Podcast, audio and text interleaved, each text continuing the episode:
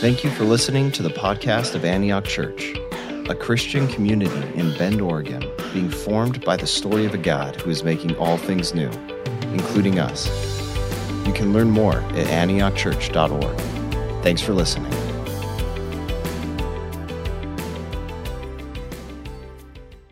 Man, this is so cool. Love this. You doing with all this, the burnt fire, smoke, fog? Isn't it good to breathe some fresh air? Man, Portland got hit hard. I, I, I was navigating COVID pretty decent. Uh, I could still walk the trail, which is which is right around the corner from my house, and then get home, shower, and then start my day in my front yard under my tree. I had great shade, so it didn't hit me too hard. Uh, but when the smoke hit the city and the air quality changed and you had to stay inside, I went stir crazy. And all I did was eat, drink, and read. So it's good to breathe some really good fresh air. Of course, this is one of my favorite churches. I love, well, Bend is one of my, I always tell people Bend, Oregon is my favorite city outside of Portland. And Antioch is one of my favorite churches outside of Portland. So give yourself a hand. All right. Enough with the niceties. Let's get to it. Um, man, I, am not. I'm not technically a pastor um, anymore in, in, a, in, a, pastoral kind of sense, because I left Imago Dei Eastside. Uh, not as a member, but as the lead pastor, so that I could spend most of my time working for an organization that I started eight years ago called Holla, which is a culturally specific organization that believes in the power and potential of black and brown youth. And so we've been in the schools, like I said, for eight years. We're in a number of districts. We have about 60 kids that are matched with our college age and working professionals. And so God's been doing an amazing work um, in the east side of the community. And so it's always, you know, I'm a little rusty, so bear with me. I haven't preached in a good long while. So when Peter gave me this text, it kind of got me out of my work and gave me some time to really focus on what I believe this passage is saying. So, to understand this passage, or I, let me put it this way to be a good the- theologian, you got to be uh, a good historian. So, when you see this exchange between Jesus and this teacher of the law, you got to understand it in its historical context. What this teacher of the law is, uh, is asking Jesus isn't what we traditionally have been taught, that this is what Jesus is asking. This parable that Jesus goes into in terms of what it means to be a neighbor is, is more than a moral fable. It's not just some kind of bedtime story. It's not a lesson on how to be a good neighbor to people you bump into every life. It's much more radical, much more nuanced, much more challenging than that. So when this teacher of the law comes to Jesus and he asks the question, What must I do to inherit eternal life? He's actually asking two questions. The first question is a question of survival. You got to understand historically, Jews in the first century were oppressed. They were crushed by the state. Their land was stolen. They were under occupation. Their institutions had been taken over and had been fundamentally changed. Their culture that was so public is now shoved into a more private space. They were forced to capitulate to the occupiers' culture, fear their gods, and most importantly, revere their emperor. So when this Jewish teacher comes to Jesus, who is a Jew just like him, he's really asking a question that goes deeper than what happens to you when you die. He's really asking him a question about survival. He's asking Jesus, like him, how are you handling all this? How are you surviving this? What are the strategies that you're employing to deal with being under occupation and oppression? He's really wanting to know how do we survive being under occupation in order to experience all that God has promised? And so, the bigger, deeper, most fundamental question is how are you surviving this? The other question that he's really getting to is not just the question of survival, he's getting to actually the question of sides. Because it says right here in verse 25, it says, On one occasion, an expert in the law stood up to Jesus to test him. And so he's testing Jesus. He wants to know what side are you on? Where's your allegiance? Who are you with? And where do you draw lines? When the buck stops, where does it stop? Are you with them or are you with us? Think about that every time a religious leader comes to Jesus. Just about every time they come to him, they're always testing him. They're always wanting to know what side he's on. They're always wanting to know what his allegiance are. They're either wanting to test him in terms of his character or his commitment. They either want to know is he the true Savior or what side's he on.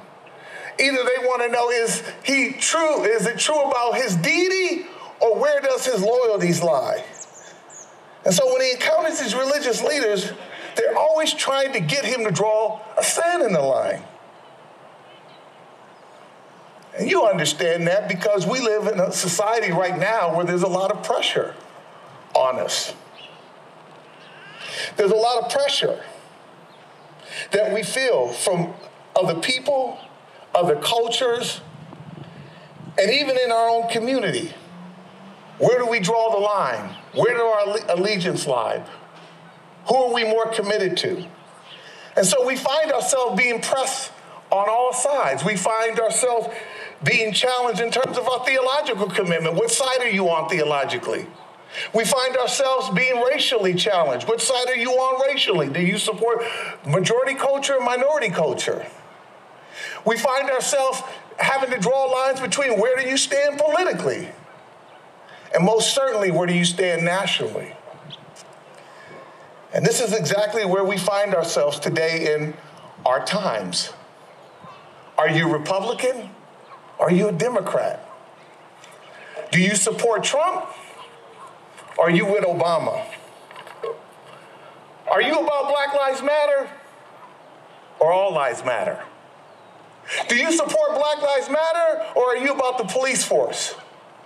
Are you about defunding police or defending police? Are you a socialist or capitalist? Are you with Antifa or are you with the alt right? Do you watch CNN and MSNBC or do you watch Fox News? What side are you on? What allegiances do you hold? What affiliations are you a part of? And Jesus comes in this parable to solve this question.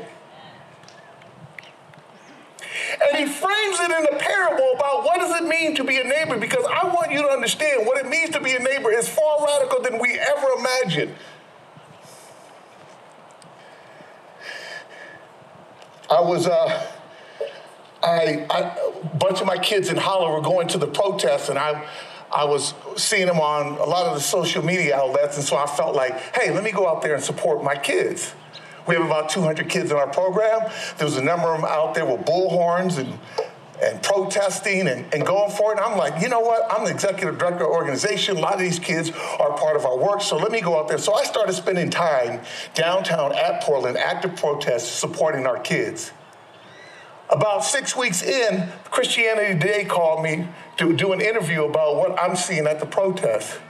The editor that was interviewing me asked me a question. He goes, Don't you feel uncomfortable being at the protest? Seeing even last night, I heard that they put a piled up a bunch of Bibles and burned them. Don't you feel a little uncomfortable as a pastor and a Christian to be a part of something where they're burning Bibles? And I thought to myself, that's a very good question, but that is a question about what side or affiliation I'm on. And right there in the moment, I realized and said to the editor, I said, I get probably why they're burning Bibles. Many of them do not go to church. And the church experiences they ever had were very racist and misogynistic and imperialistic if that is all I've ever known about Christianity, I'd probably burn a Bible too. That's why I'm here to be a witness to show them that the gospel is contrary to everything they think it is.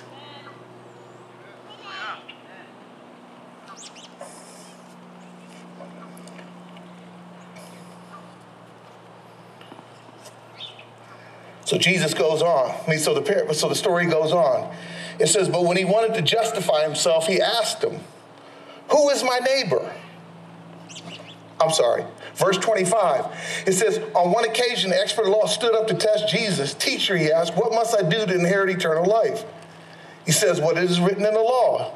And how do you read it? So that's the beauty of Jesus. He answers questions by asking more questions. And then he said, love your God with all your heart, with all your soul, with all your strength, with all your mind, and love your neighbor as yourself. You have answered correctly, Jesus replied. Do this and you will live. But he wanted to justify himself. And he asked Jesus, And who is my neighbor? You know, I have realized that you better be careful when you ask Jesus a question, because if you do, you might find that you might not like the answer.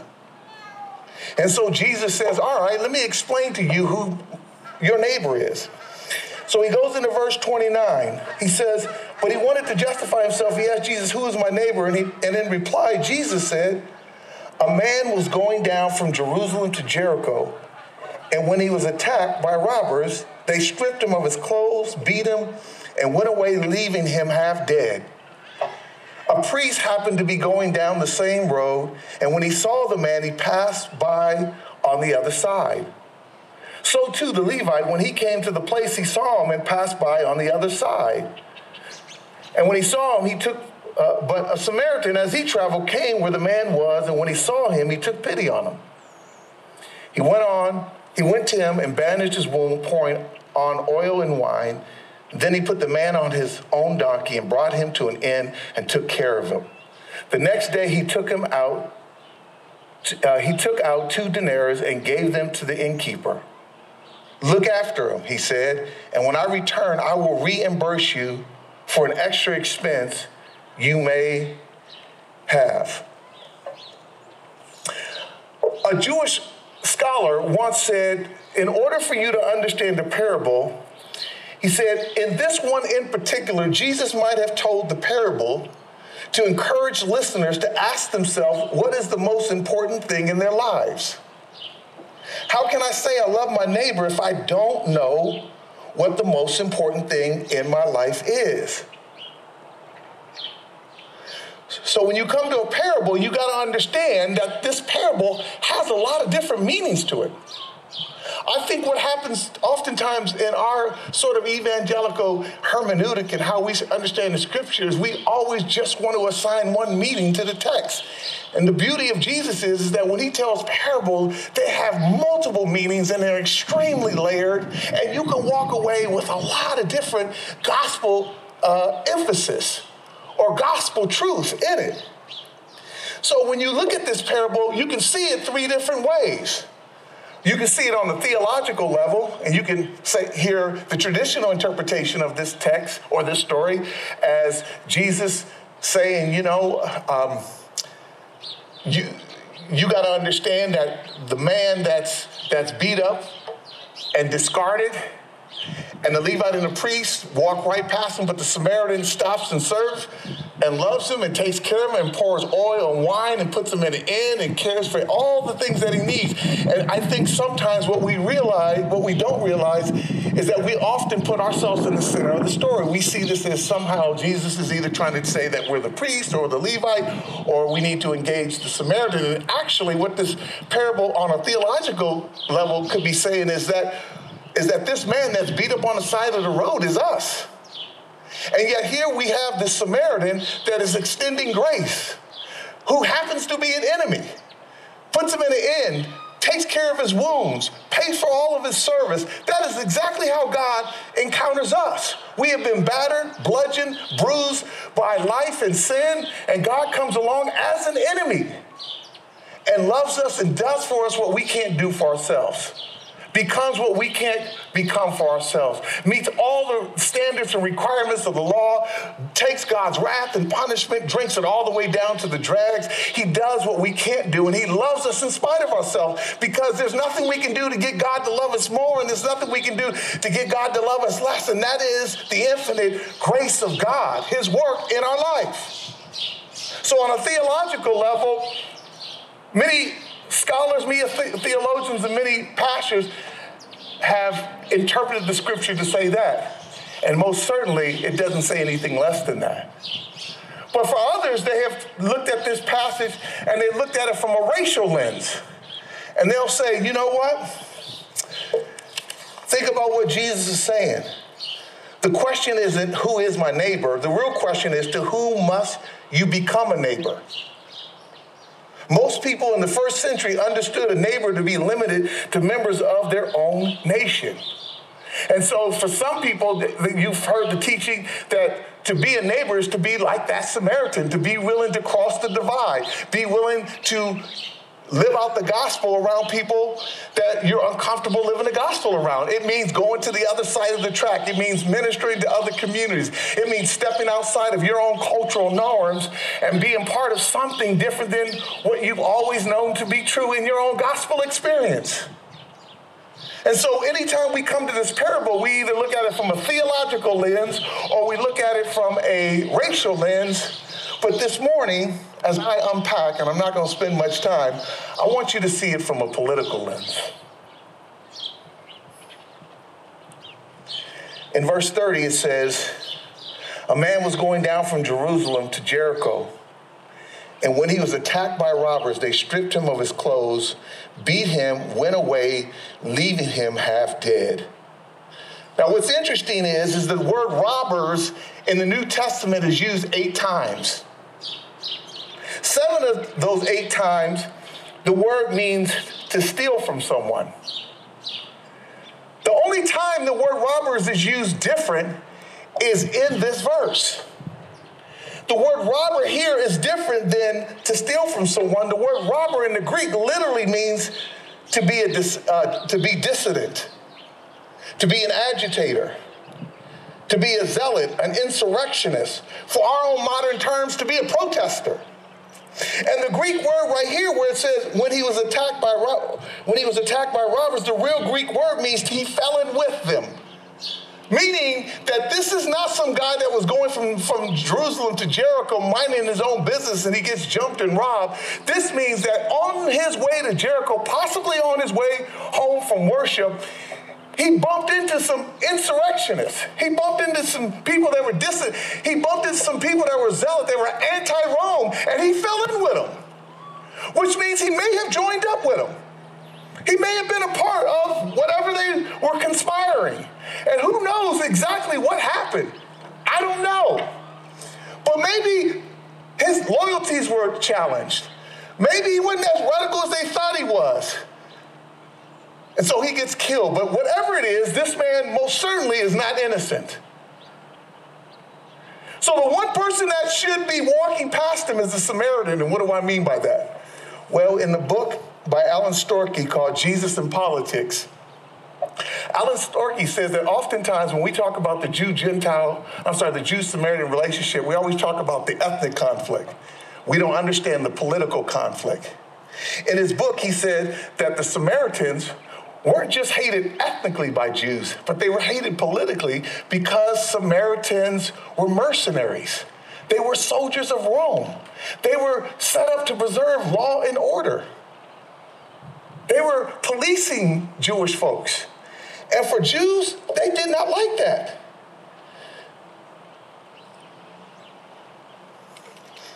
Because a Samaritan mercenary was being paid to keep Jews down. So if anybody was going to be passing by this guy who was collaborating against Rome, it should have been this Samaritan. Because he wasn't being paid to be a sympathizer. He was being paid, he was being paid to keep this guy in check. What does the Samaritan do? What he does is, is he uses all his power, all his authority, all his influence that's been given to him by Rome to lift this man up. In other words, what Jesus is saying is that, the, that eternal life in the kingdom of God is about being this kind of neighbor and showing this kind of mercy. Can you imagine this Samaritan who happens to be a soldier for Rome? Can you imagine the dilemma it puts him in? It would be like you going to Portland, going down to the federal building, and you happen to be part of the, the police force, and you see agitators, protesters throwing cherry bombs from the street between the fence and the federal building. And all of a sudden, later that night, you see one of those guys on the street, beat, tattered, who's actually trying to exploit you as a police officer. And you walk by him. What do you do? What the Samaritan was doing was risky. The fact that he's picking this man up, paying for his hotel, pouring wine and oil over him, and paying for his care was radical. And you know he works for Rome because he paid some denarius. Where do you get denarius from? From Rome. So this man is using the resources of Rome to show mercy to a person that had been oppressed by Rome.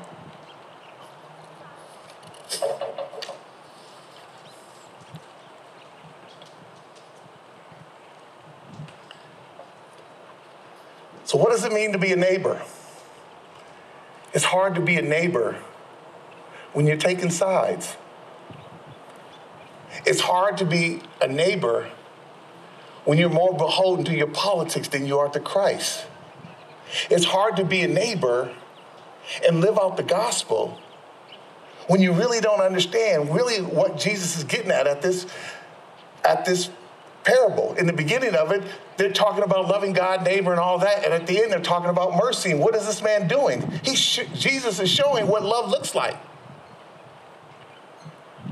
It looks like this Samaritan mercenary loving someone who doesn't deserve to be loved.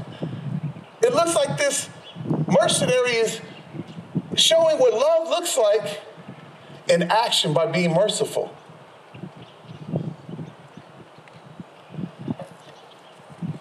So, what does it look like for you? When we live in a culture that is more driven by power than justice, justice is about mercy,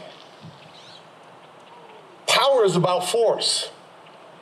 And Jesus is calling us to be neighborly, which means that we are called to cross divides politically, religiously, and ethically to encounter people in a way that we've never been called to encounter before. And you can imagine that this parable means a lot of different things for a lot of different people, for people that are in power, that are of majority culture. That means that you are going to have to risk things.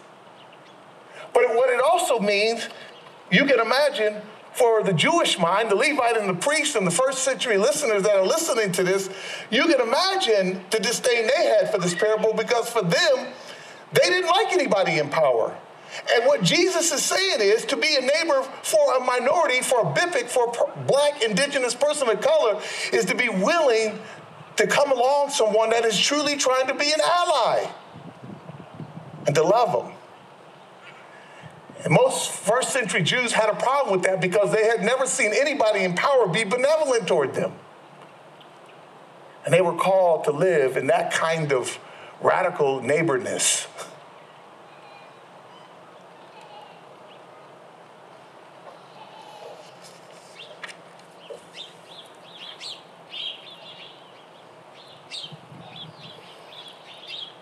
So, what does the gospel look like for you? I am black. I am an evangelical. I am center left. I go to mostly white evangelical churches, and I constantly get questioned by my own community why are you there?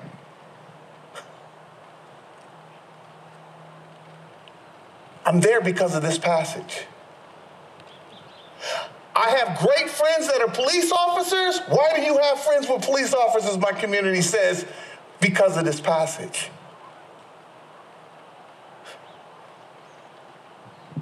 I'm called to be a neighbor.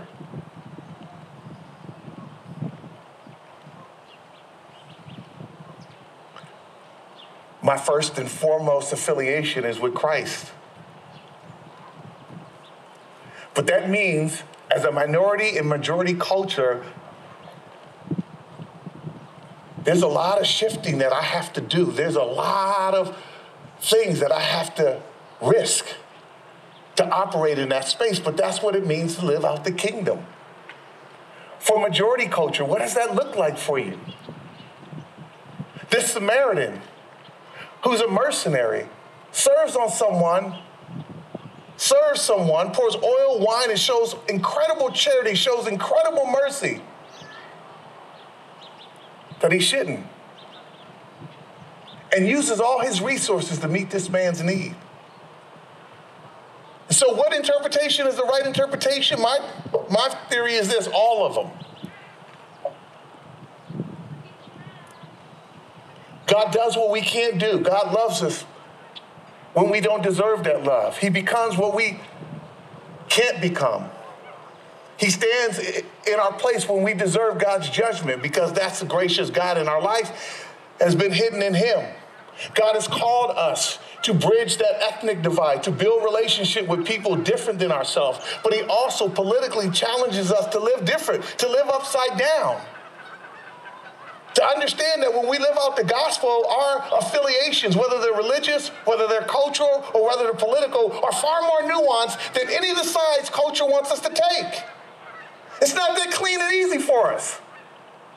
And if it is clean and easy for you, my friend, you don't get the gospel.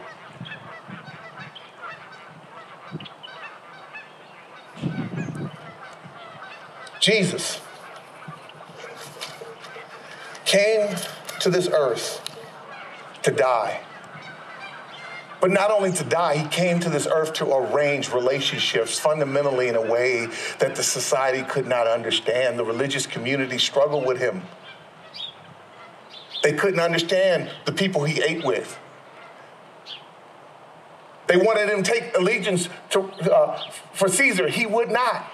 He was way more nuanced than that.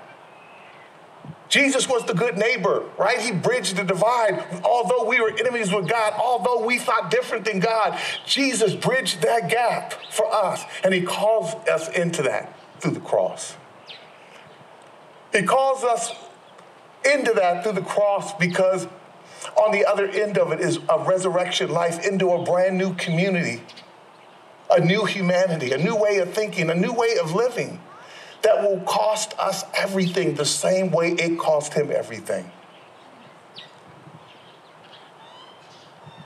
So when we talk about being a neighbor, what does the neighbor look like for us?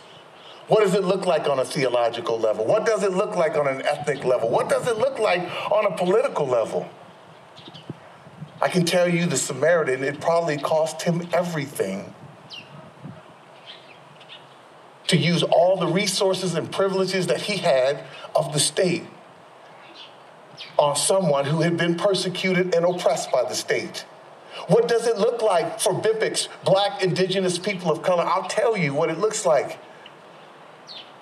To realize that you are called to love radically and mercifully and to build relationships in a society that says they don't deserve that kind of relationship with you because of the historic systems and institutions of oppression.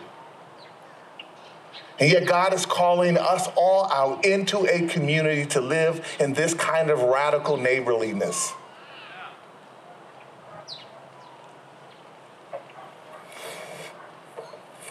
And He calls us out of it into Jesus. Let's pray. Jesus, I thank you for your work in our life. I thank you that you're a gracious God.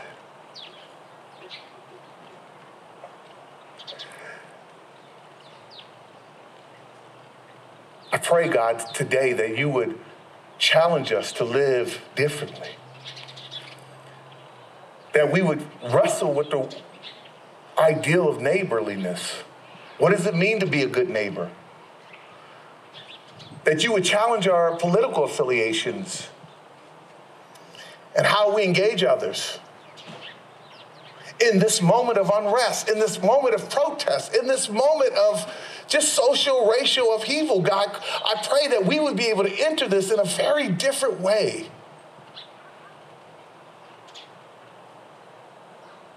That we learn how to love the way you are calling us to love, to be merciful, because you have demonstrated mercy to us, to love because you've loved us, to bridge the gap because you bridged the gap with us, to come alongside us because you are calling us to come alongside others. I pray for your grace this morning to do what we can. Today, God, as we come to the communion table, I pray that we would begin to see what it represents that the veil was rent. That you offer a new, not only salvation, but you offer a new community, a new people